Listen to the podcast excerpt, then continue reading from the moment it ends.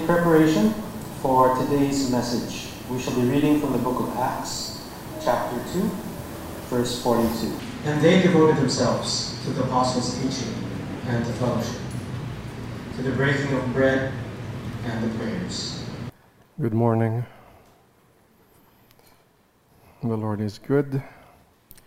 We are on a series, and I'd like to emphasize that that we are on a, on a series. And if you have to find out what's the series, look at the back of your bulletin. And uh, we covered centrality of God's Word. We discussed number two as well discipleship and shepherding through small groups. We started that last Sunday. But the topic today, or the exposition today, covers uh, one, two, three, four, part of four, five, and seven. Um, it does not include leadership development. And Acts 2:42 seems to be a powerful verse in covering these aspects. The title today of the sermon today is Devoted Practice. Devoted Practice. The text is Acts 2:42. Now, before this, Peter preached a powerful sermon after the coming of the Holy Spirit. The people who listened felt convicted and asked, What shall we do? And Peter replied and said, Repent and be baptized. The Lord added 3,000 that day. After repentance and baptism, Luke, who is the author of the book of Acts and the author of Luke, recorded that they practiced four main endeavors consistently. They would add other activities like feeding the widows, but they practiced the mainly these activities. In church, there are minor activities and there are the main activities. What we should not do is make the minor activities as turn it into major, and turn the major activities and turn it into a minor activity. Three things I'd like to point out with you today from the text. And uh, number one is a steadfast devotion. Well, it's a redundant way of saying devotion because devotion is steadfast. And being steadfast shows that you are devoted. Other, another word is being consistent. Another way of saying devoted is continued steadfastly. Again, allow me the redundancy so that I can give an emphasis. Why should we emphasize this? Because many of us are not consistent. Many of us are not consistent. We don't know what priority is. We think the priority is our needs. And that's already on starting on the wrong foot. You don't understand now what it means to follow Christ. To follow Christ is to deny ourselves and follow him. It is not our activities, but his activities that matter. After Peter preached and people believed, what did they do next? They gathered them. And this is somewhat like church planting. They gathered them, and these are the activities they instituted. And these activities are very important. Now, being devoted, or they continued steadfastly according to Acts chapter 2, it reflects consistency. Consistency, like we want to do things every week, some of us every other week, not when we find time, meaning you're not putting it first. So if you say, seek first the kingdom of God in righteousness and his righteousness, how do you apply that? Do you apply it only in your personal prayer? Well, it should be that in your personal life he is first, but then in following him, it's not on an individual basis as some of us were taught. Individual part is important and necessary. It is a personal relationship. However, We have so emphasized that that even in the New Testament, the word personal was not emphasized. It was not emphasized, make him your personal Lord. First, that the, the phrase make him is already sounds blasphemous. You cannot make him Lord. He is already Lord, whether you like it or not. You're on his earth. You're under the atmosphere he created. Now, to put him first is not only on the private individual level, it should be reflected in our community. It's the body of Christ. Now, who do you approach when Christ is not here? Yes, we approach him in prayer. But who represents Christ on earth? Not one single individual. It is the body of Christ, it is the community. So when we come together, it is meeting his body, his representatives, plural, on earth. The word body is singular as one body, but made up of plural, of people who believe in him and follow him. Recently, I found a wonderful quote, and I shared it on, on uh, GCF group. And uh, it says there, do not make an intimate friend of someone who is not God's friend, or something like that. If your intimate friends are not people who love and fear God with all their hearts, then you are very comfortable for to non-spiritual talk. You're very comfortable with this world. I mean, you can have time and discussion, lengths amount, uh, long amounts of time, because these are your intimate friends, and not based on Scripture. Now, in other words, they, they, what happened in Acts 2.42, they endeavored, the word devoted is they endeavored to learn from the apostles, and then they devoted themselves to fellowship and the breaking of bread, and they prayed as consistently as possible. And that is what it means to be devoted. If one wonders about the lifestyle of the believers in the early church, this is an essential context. This is what they do, this is their lifestyle. Now, when we think of lifestyle, if we, we like watching about success and those who became rich, now we're thinking lifestyle as having wonderful things, material things. In, in essence, yes, you can call that a lifestyle. But a lifestyle is something you do habitually. It's something that's part of your life. It's something integrative. It's something you cannot live without. It's a habit. You don't even have to think of doing it, you actually do it. And some, if somebody says you have a, have a life, lifestyle of excellence, it's just excellence is part of everything you do.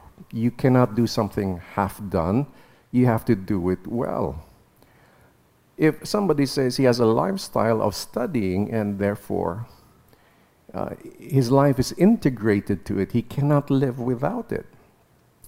It would be, feel not normal.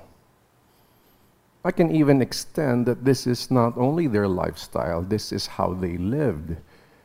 This is how they survived spiritually. We can even extend it to that.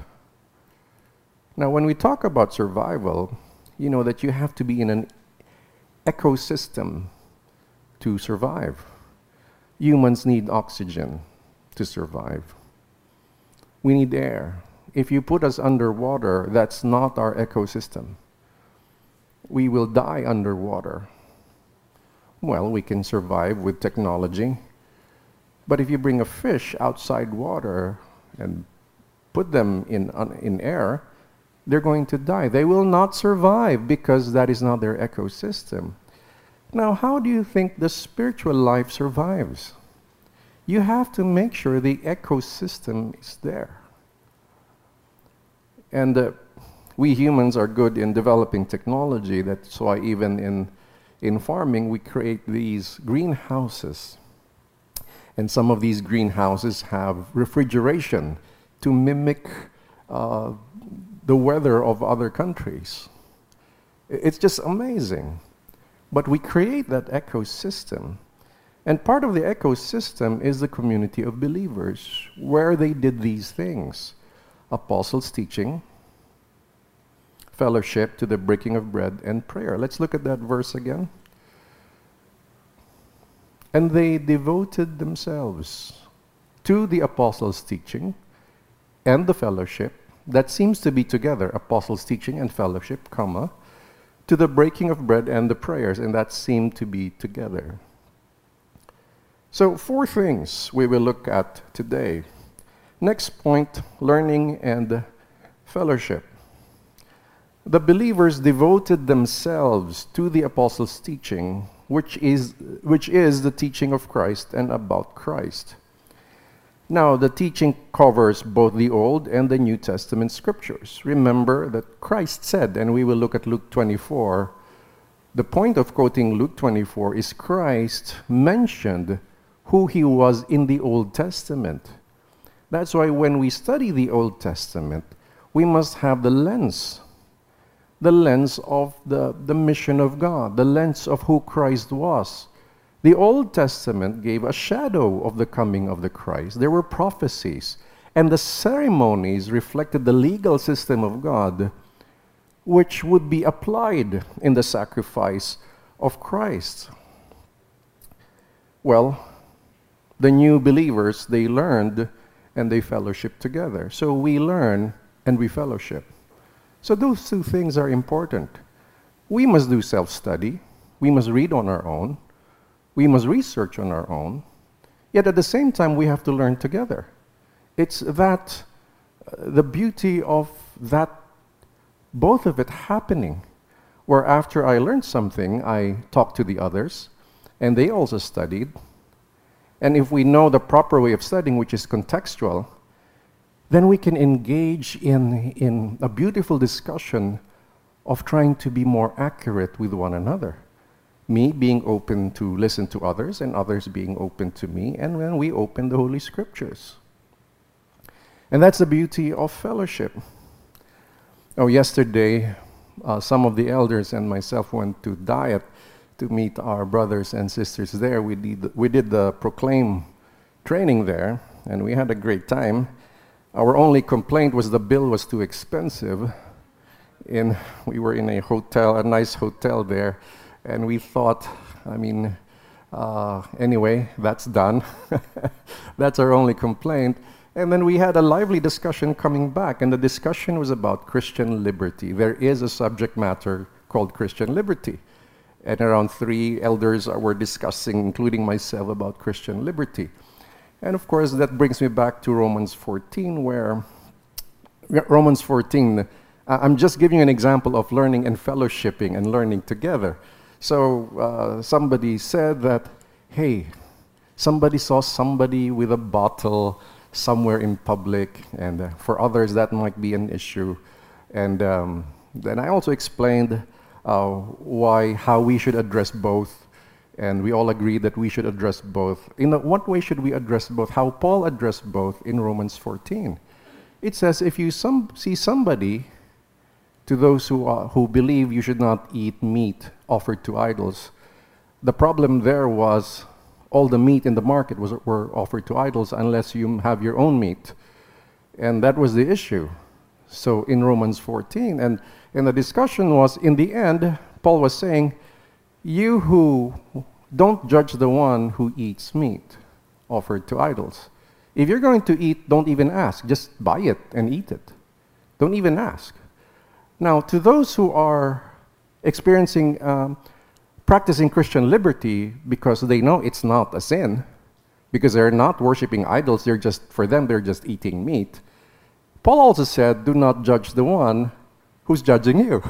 so, so uh, as a pastor, what do I do? If you comment of something that is not necessarily sin, I have to tell you, chill. You shouldn't stumble there because you're not in the light. You're not mature. Romans 14 says you are weak in your faith. So don't judge that.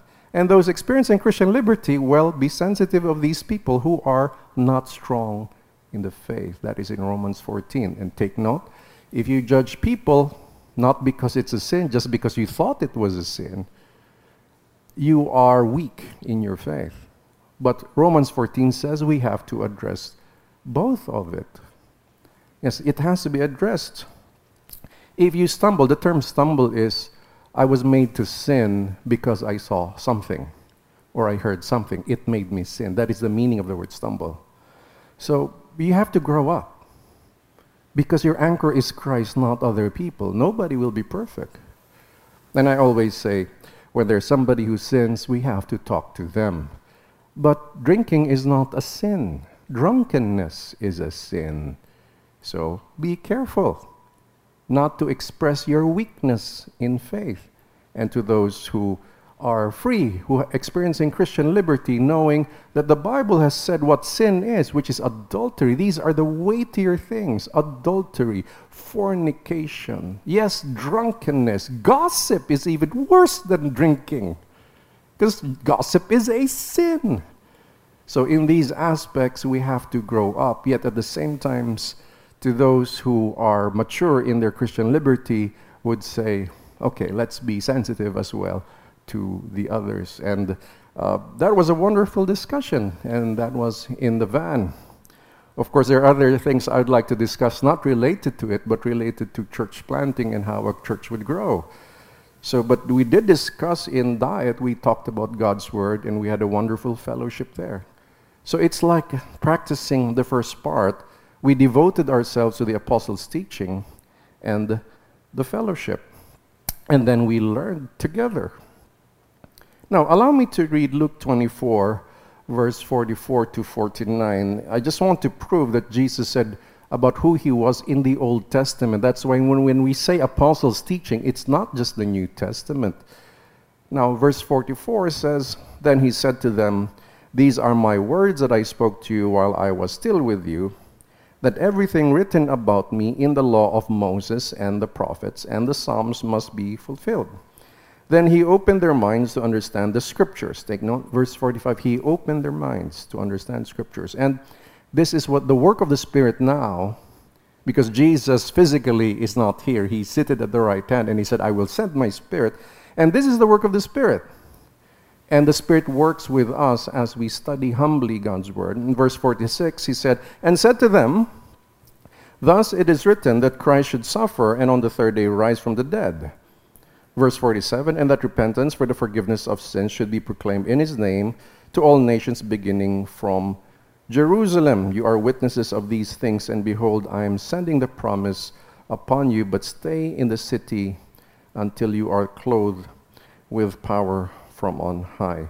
There are verses before this that prove that he is indeed, were spoken of in the Psalms and the prophets. Yet at the same time, here, we see the essence of what must be taught. And what must be taught first is about Christ and the gospel, and that he rose again on the third day. In other words, we should never get tired of that. We should always, always speak of it. Even later, we will discuss about the breaking of bread. When we talk about communion, let me just share to you later what it means. But what we do there is remembering these words as well. The Lord Jesus gave them a right messianic view of the Old Testament. He made them understand the reason for the suffering, death, and resurrection of Christ. And that repentance for the forgiveness of sins should be preached. So take note. We see it in verse 44. About me, he said, in the law and the prophets, the Psalms must be fulfilled. So he was in the law it's in verse 44. He was in the law of Moses and prophets and the Psalms, and it must be fulfilled. So gave, Christ gave them a messianic view of the Old Testament. Of course, we should study the Old Testament in its own merit, meaning there were rabbis who, who, who, who study it and make commentaries about it. It's good to study it in its form. However, Christ was saying to the apostles, and that's the difference. With a believer studying the Old Testament, and the student who's just studying Jewish literature, the difference is we have a messianic view. We have a lens of Christ in the Old Testament. That's why, if we remember our journey in the book of Genesis and Exodus, how we, with the lens of lens of the messianic of, of having a messianic lens, I mean, the lens of Christ, we saw that hey, Christ was called the Lamb of God as well. And there's a lamb here that was sacrificed that saved Israel in Exodus. And, uh, and this became part of the system, their, their worship system. So to remind them of that, but that was not a remembrance of the past alone, that the lamb, the blood of the lamb, made them survive the angel of death. But it is a reflection of what was to come. And Christ saying, That's me in the Old Testament. And of course, the, of course, the prophets, the prophecies were, were also given about the Christ. Next point covenant and prayers. Now, they also devoted themselves to the breaking of bread, which is remembering the new covenant in Christ. We also call this communion. And of course, they continued in prayer, which is evident in other parts of the book of Acts. So, the breaking of bread and prayers. Uh, they're connected because the breaking of bread is like a spiritual act of worship, and prayer is an act of worship and an act of communion uh, with, with God. So it is important that, that we see communion not only as a ritual, but as a meal. It should be a meal. It is a meal. It was a meal. It was a meal with bread and wine. It's wine, it's real wine, okay? Uh, wine as in with alcohol, all right? So it's wine. There was wine and there was bread, and they broke it. So they drink the fermented drink. And Christ said, Remember this, this is the new covenant in my blood. So what was happening? Now, today they say, some religion, a religion would say, it transformed into the literal blood of Christ when he said, This is my blood. Now, we view it more in terms of the tradition of both the Old Testament and the New Testament. That before, once they have an agreement, to seal the agreement, the signature was to eat together. And to eat together was to drink wine and bread. So when he says, This is my blood, he's saying, This is my covenant. I will die. And remember my blood. I seal it with this drink. So when he says, This is my blood, he's saying, I have a promise to fulfill. I have a covenant that I shall make with you. So it's like, This is my signature. See it as that way. This is my commitment. So it's just like when I sign something, I'll make sure I do it. And uh, as long as I'm alive, I will do it because I signed the agreement. It's just like husband and wife. You signed an agreement, right? To the married people, or you forgot to sign it. Uh, you have to sign it so legally it's binding. The laws of marriage are binding on, on, on the nation to you. And once you sign it, you're saying, what was the, what, till death do us part, you know, what we say in these ceremonies, uh, in sickness, in health, etc. So when Jesus said, This is my blood, he's, and, and drinking with them, he's sealing the covenant. He's saying, I have an agreement with you. And to all who believe in me, I have this agreement. It's not cannibalism where you drink the literal blood of Christ. And then the bread is his body. Again, his body that would suffer. He was going to offer up his body and his blood. Take note, the blood is so significant in the Old Testament. The blood, the blood, the blood, the blood, the blood of the Lamb. And his body would be broken, but it would rise again on the third day. So he says, Do this as often as you can, eh, which means the bread and the wine. Well, if they if they did that in Asia, it would be rice, okay? Uh, as we partake of the same bowl, let us remember. What's the difference? Well, in meal we just pray, but the difference with communion is you are in an attitude of worship and remembering the Lord's death on that day. But we still use the bread because it feels consistent with, with scripture. And it's hard to break rice, it's already broken up in pieces, right? So uh, I can't say, I give you one piece each of this rice. And as we eat all together, this single piece, we are one body. We can't do that. So, but we, we have a whole bread. Take note, it's not sliced bread uh, because there's a breaking and they pass it. Yes, in the times of COVID, it's not easy to do. So we, but you break it from the same bread, we're like one body being broken up. So there's a thing about covenant where it's a covenant between Christ and all who believe. But there was also a side agreement there, which was not really emphasized, but it was understood.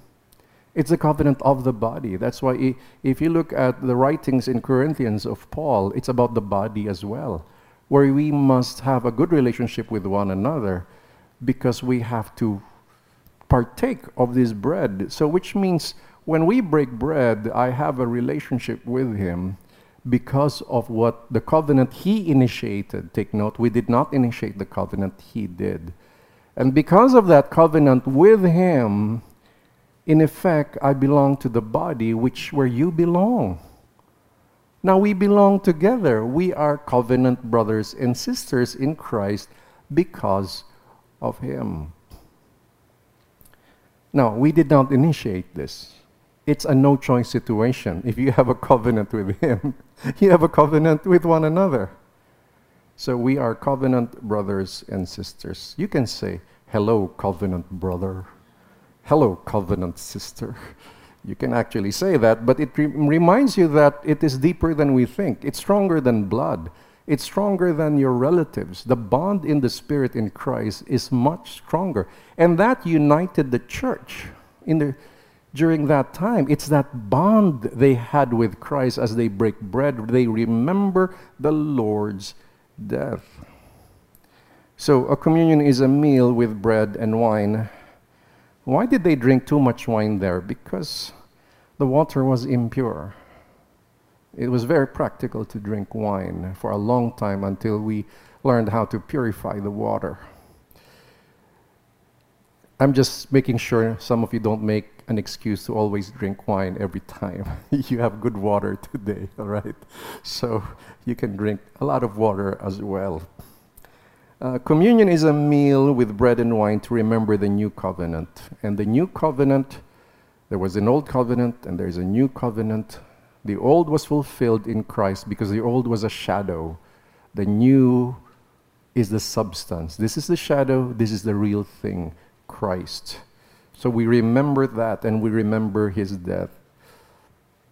So forever we worship in gratitude. And moreover, uh, praying together is a consistent activity of the early church. And even in the other writings of the New Testament, Paul would remind them, Paul would remind Timothy, I want men praying everywhere.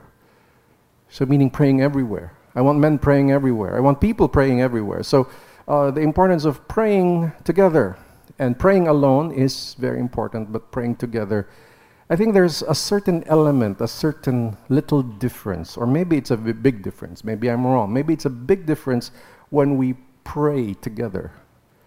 Yes, praying alone, it, it, you're praying to God, and if God listens, that is, that is amazing and that is powerful in terms of God calling you to pray and bringing us to the place of prayer. And we fellowship with God in prayer, not only asking, but also being sensitive to His presence. It is prayer as well. Then, on the other hand, being together because He is pleased when His people gather and when they pray together. That's why here we have that. Before pandemic, um, we prayed together here in this hall, uh, 6 a.m. I know some of you have a difficulty rising up at 6 a.m. and you have to take the sacrifice to come here before. Uh, but that's kind of the point that we sacrifice our time. We do something difficult for Him, and it's coming together. Well, it's not really difficult. You know how far you would go just to to enjoy yourself in a tourist spot, right? It's just the viewpoint. You just don't view it as an exciting thing when we pray together. But if you have a viewpoint, you transform your point of view and it says, it's something the Lord wants, and I want to please my Lord. So we have to consistently pray together. Now, application, although I have been brushing on or, or touching on application, let me apply it, uh, share uh, something more focused and something more contextualized with us. First point is commit to consistency or for consistency. Well, for the sake of consistency, be, well, not really, that's not very accurate. It's be consistent so that you are devoted. Let, let us devote ourselves to learning and obeying the Holy Scriptures by faith. Moreover, let us commit ourselves to fellowship, the breaking of bread, and prayer. We must not allow distractions to remove us from our commitment. And this helped, should help us decide in terms of our major decisions in life. There are certain things in life that, like opportunities, we get opportunities. I get opportunities. In fact, it, it, sometimes you come to the point in life it doesn't end. There's just too much. And I have to choose which opportunity is best. But how I decide is not what's best for me. There are opportunities that's best for me financially, for example, but it will not be, it will affect my devotion to these endeavors. If it will affect my devotion to these endeavors, I will say no. I will say no, and I will find the opportunity that suits this, that I can arrange my schedule and I can experience a deeper communion with my brothers and sisters, that I may grow with them together. And of course, I make that as a strong emphasis. We have to grow together. So, once upon a time, uh, well, I was observing and I, I instructed a stronger policy. Uh, I don't want people playing music and then during sermon they'll be down there sleeping or just talking with each other, fellowshipping down there, but not growing with us. I said, no, they can't touch that. Not here. When they want to perform, go somewhere else where it's a performance. Here it's a worship. And not only worship, we grow together. What does that mean? We learn the scriptures together. That is essential. It cannot be church is not like some like a like when in, in your old religion that you just have to go there on a Sunday and then mind your business for the rest of the week. It's not that. It's not also a movie house. When you think the topic is nice, I'll go there because the topic is nice. It's just like going to a movie house, and because it's not a good movie, the next movie is not a good movie, I won't be there. It's not a movie house. It's not entertainment. I am not performing. I'm teaching God's word. Those who sing here should not be performing. They should be worshiping and leading us in worship with fear and trembling. Why? Why with fear and trembling? God looks at the heart. And the heart is a dangerous thing where you can absorb the glory because of a wonderful performance. For preachers as well, we have to be careful with the applause of the crowd. If they say wonderful uh, lecture, wonderful preaching, sermon pastor, I have to be very careful in my heart to say it is for the glory of God. And there is nothing good in me. If I was able to deliver a good one, it is because of the grace of God alone. And if you are blessed and inspired, I'd like to say with emphasis, for the glory of God alone and without His strength, it was zero me and 100% Him. Any little thing I cannot absorb. And that's how we grow as a community. We grow with one another, we learn. We make sure we are committed, not just for the sake of you have friends here. It's wonderful. We should be friends. We're not friends only, we're covenant brothers and sisters. Is that a cool phrase? Before, I used to emphasize this in the other churches, but my failure was to teach them uh, exposition, putting the apostles' teaching. I was jumping to the breaking of bread rather than giving a lot of emphasis on the apostles' teaching because I've not I was influenced by many pastors as well that how we have wrongly valued relationship above the truth of God's word. And it's for the sake of preaching is for the sake of meeting the needs of the people. That's true and not true. That's true and absolutely wrong as well. It's true, but their need is a spiritual need that comes from the word. If you think they have emotional needs, of course we need to pray with them, counsel them, but the purpose is not for the sake of making them feel better. Well, the purpose is guiding them into the truth. Of course, we want them to feel better, but not at the expense of the truth. We must teach God's word. We have to say, my friend, you are experiencing this pain in your heart. One main reason is you do not know how to forgive. Because the freedom in Christ, the healing of Christ comes through forgiveness. And I have to say, as much as I want to pray for you and I feel sorry for you, you have to learn this. And it is a painful process, but unless you go through it, that's the only time you would understand the love of God, where he was betrayed by his own creation. Yet he says, Father, forgive them, for they know not what they do. He was betrayed like you. So I have to say, my friends, that's and that's the beauty of, of well, I have no choice. You're my brother and you're my sister. We don't have a choice in the matter. You know, they say you can choose your friends, but you can't choose your family. In the kingdom, it's the same thing. I didn't choose you. God chose you. I didn't choose me. It is the Lord who made his choice. And we are together because he destined us to be together. So, brothers and sisters, look in your left quickly and on your right and on your back and say to yourself, I have no choice. uh, we have to learn to be patient with one another and commit to Christ to learn together. it is not good to treat study, fellowship, and communion and praying together as secondary from work, school, sports, and entertainment. The body of Christ is not secondary. Instead, we must commit to making the things of God the priority. Number two, study and fellowship. Let us consistently, with wholehearted devotion, study God's Word. Of course, we study as individuals, but let us not neglect to do it together. Somehow there seems to be a connection between the apostles' teaching and fellowship. You know, we should be contextual students of God's Word more precisely. We should have a Christ centered view of the Old Testament and, of course, the New Testament. Let us pray that we would have that hunger and thirst to know God through the Holy Scriptures. Now, there are many wonderful tuned songs in the last decade, and uh, some of these songs express that they want to know God, and it's good to sing that with all our hearts. But you have to practice. Singing, saying things is not enough. You have to do it. You have to actually study. You have to actually read. Just read the Bible. Finish the Bible. Begin with that.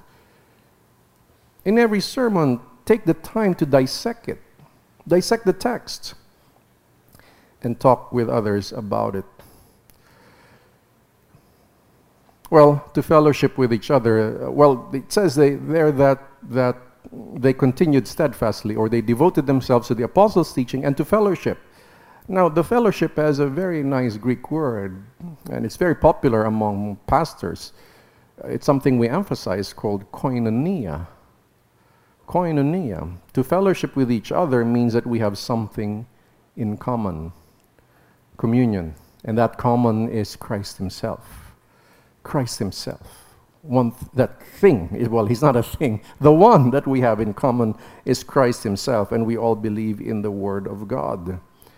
And that is our devotion to Christ. Well, we have to fellowship. And uh, we share with one another. In the early church, they help one another, and we should help one another. And how do we do that? I hope you mature in your view of our church community. Uh, because some who come from other churches always see the pastor as doing everything. Uh, it's not our approach here. We approach more of how Jethro taught Moses to delegate. So we delegate through our small group leaders. Uh, and we delegate the caring of one another in the group. So you cannot say you're consistent on Sunday and you're consistent, not consistent in the small group. Don't do that. Because it's in the small group that we know how you are every week. And if ever you get into a terrible situation, it's that small group first who will respond. They are the first responders. Take note, the pastor is not the first responder here. You know why? I would not have enough time to teach you properly. Jesus handled 12, and the 12 reached out to others. Paul would they would appoint elders, and the elders will take care of that community. So we approach it in the same way. It's a small group who are the first responders. That's why be part of the small group. If the small group cannot handle because the problem is difficult for them to handle, then they elevate. So if some of you see a problem and you're inviting the whole church immediately to help, don't. Don't. Don't. If we, the whole church responds to every problem, we won't be doing anything else except extinguish fires. No, the first responder is your own group first. Then you ask help from the others if you cannot handle it all. That's the only time. So don't take lightly the small group. Don't take lightly your small group leader. For the women, they report to my wife, and she reports to me if there are major issues. But if it's a minor issue, I won't, will not know about it. I don't have to. One of the things I have to take care of is my mental health. Can you imagine? Because I have met pastors who have terrible mental health. You know why? They have a hundred, and all of them, he counsels all of them. So he has a hundred problems in his mind every night when he sleeps. When he's in front of his wife, his wife telling a story, a nice story, and his mind is, why? Problematic of somebody else's problem. Well, the wife is there wanting fellowship, wanting koinonia. Pastors who counsel everybody will become unhealthy mentally and emotionally. So, what do we do? We develop others and we trust them. We take that risk. It's always a risk. And we take that risk. Sometimes it feels good to be needed. I'm needed. They're looking for me. Small group leader, focus on your group and grow it, evangelize. Take care of that. Don't point out the mistakes of other groups. Chill. Chill. Focus on that. Focus on developing yourself, sharpening yourself, learning. Not so much on the mistakes of others because you might end up in gossip. If you see somebody sin, you go to them immediately. You don't report to a pastor. Pastor, I saw somebody if it's a crime to be committed, then we have to inform the authorities. If it's if it's an actual sin, you have to confront and say, brother, I, sister, I think that is a sin. I believe that is a sin. You must repent of your sin. That's Matthew 18 in practice. Matthew 18 in practice. Lastly, celebrate the covenant and pray together. We celebrate the covenant. Let us practice communion, which is the breaking of bread and partaking of the cup. I just thought maybe we should have a GCF bread that we should bake. So you can come here every Sunday and bring to your growth group and just heat it up and just, I'm just kidding. but the point is, we haven't practiced the bread. And sometimes, you know, the, the little thing you buy at the bookstore, the Christian bookstore, which is a flat thing, that's not really a bread. It's not a bread for a meal. A bread for a meal is you're giving a piece of bread, and when you eat it, eat it, you're full. That doesn't make you full. The body of Christ doesn't satisfy me. No, no, no, because that is not the body of Christ. If you're going to use symbols, but again, there's, there's nothing wrong if it's for the sake of practical thing. If we do it in the service, we, we use that. Okay, I'm not criticizing that we don't, eh, so that we don't use that. I'm saying the real experience of the breaking of bread, once again, is in the small group.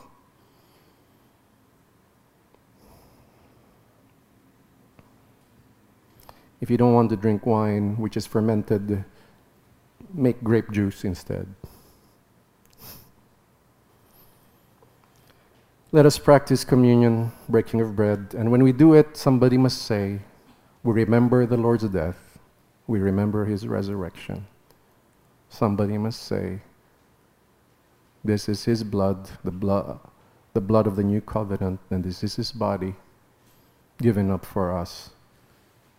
We are reminded that he signed it, he sealed it. Where did he seal it? With his apostles, with his disciples. It was sealed. He signed it, and we remember that. And that tradition is being passed on until today.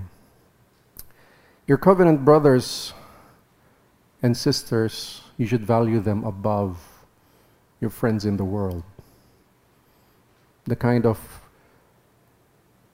brotherhood you must experience, the kind of upliftment, encouragement we should give should be within the body of Christ. Yet we have to connect to others outside the world to share what we experience, to bring them in so that they may know Christ as well. Because the beauty of the good news is not that He saved us alone. He, that's the most beautiful thing, by the way, but that's not the only thing. He, may, he made us a body, a community of believers, which means although His Spirit is with us, we know we're not alone in this journey we have one another. You know, I'm very happy I have you in Christ. Are you happy to have us here? Now, are you happy with your small group? And when you see them, you know, wow, it's good to see you again. Even though you don't understand a word they say because your internet is terrible. So, uh, um, that's when you, when you make a little money, you invest in better internet connection. But some would say, we did, but it's still like that. The, the service is terrible. But hopefully nowadays, hopefully we could be have more face to face. So we can mix meeting online and meeting face to face. And we have to pray together, of course. The communion or covenant the breaking of bread is a special meal where we remember the new covenant. A covenant is a divine agreement between God and men, and we should pray as we do so. The Lord Jesus broke bread with his disciples, and the church continued this tradition of repeating his words to remember the new covenant in his blood. We, sh- we should continue this tradition in humility and worship. Let us value the opportunity to pray together as often as we can. Hopefully, we will be able to restart, hmm? hopefully, the non prayer meetings when the restrictions allow it. And I think they're allowing it. They, we, could do that already. Yet we may practice praying together online and even in small groups. The contacts in Acts 2 reflected that they met also in houses that's in the latter verses. If you read continuously to read under, until verse 46, if you continue to read, you'll see that they met in houses. So we promote meeting in houses, in homes, to practice these things. Now I share to you a poem. I had difficulty thinking of a title, so I just called it Reflect Acts 2:42. To you, Lord, ourselves we devote it is not us that we promote. It's your word we study and quote. Not our words and ego we bloat. Apostles' teaching is your word, things from you which they saw and heard. May we learn as we fellowship, growing in our partnership. The new covenant, remember, forget we shall never ever. Let's show gratitude and respect to his sacrifice that's perfect. And of course, let's pray together. We should enjoin every member to be consistent forever, his word always at the center. Let us all rise let us pray.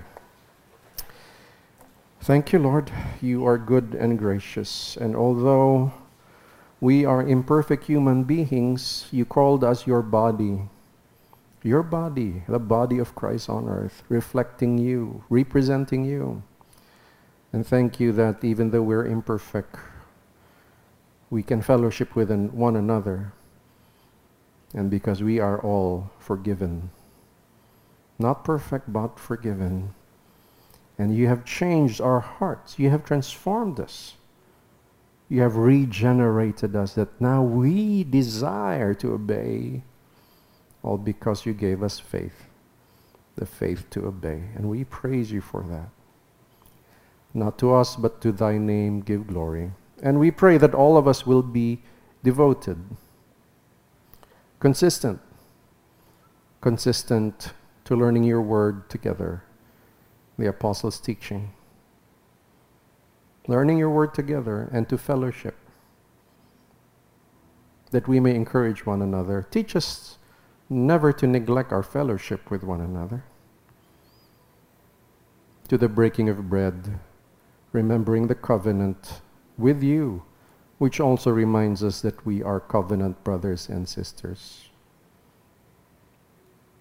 And to prayer, that we may pray for one another and devote ourselves in praying together. Be glorified, be magnified, and as a result, your word says, and the Lord added to their number daily. So we pray through the small groups, add number to us daily. To you be the glory, Lord. May the grace of the Lord Jesus Christ, the love of the Father, and the fellowship of His Spirit be with you all. And God's people say, Amen. God bless you. Good morning.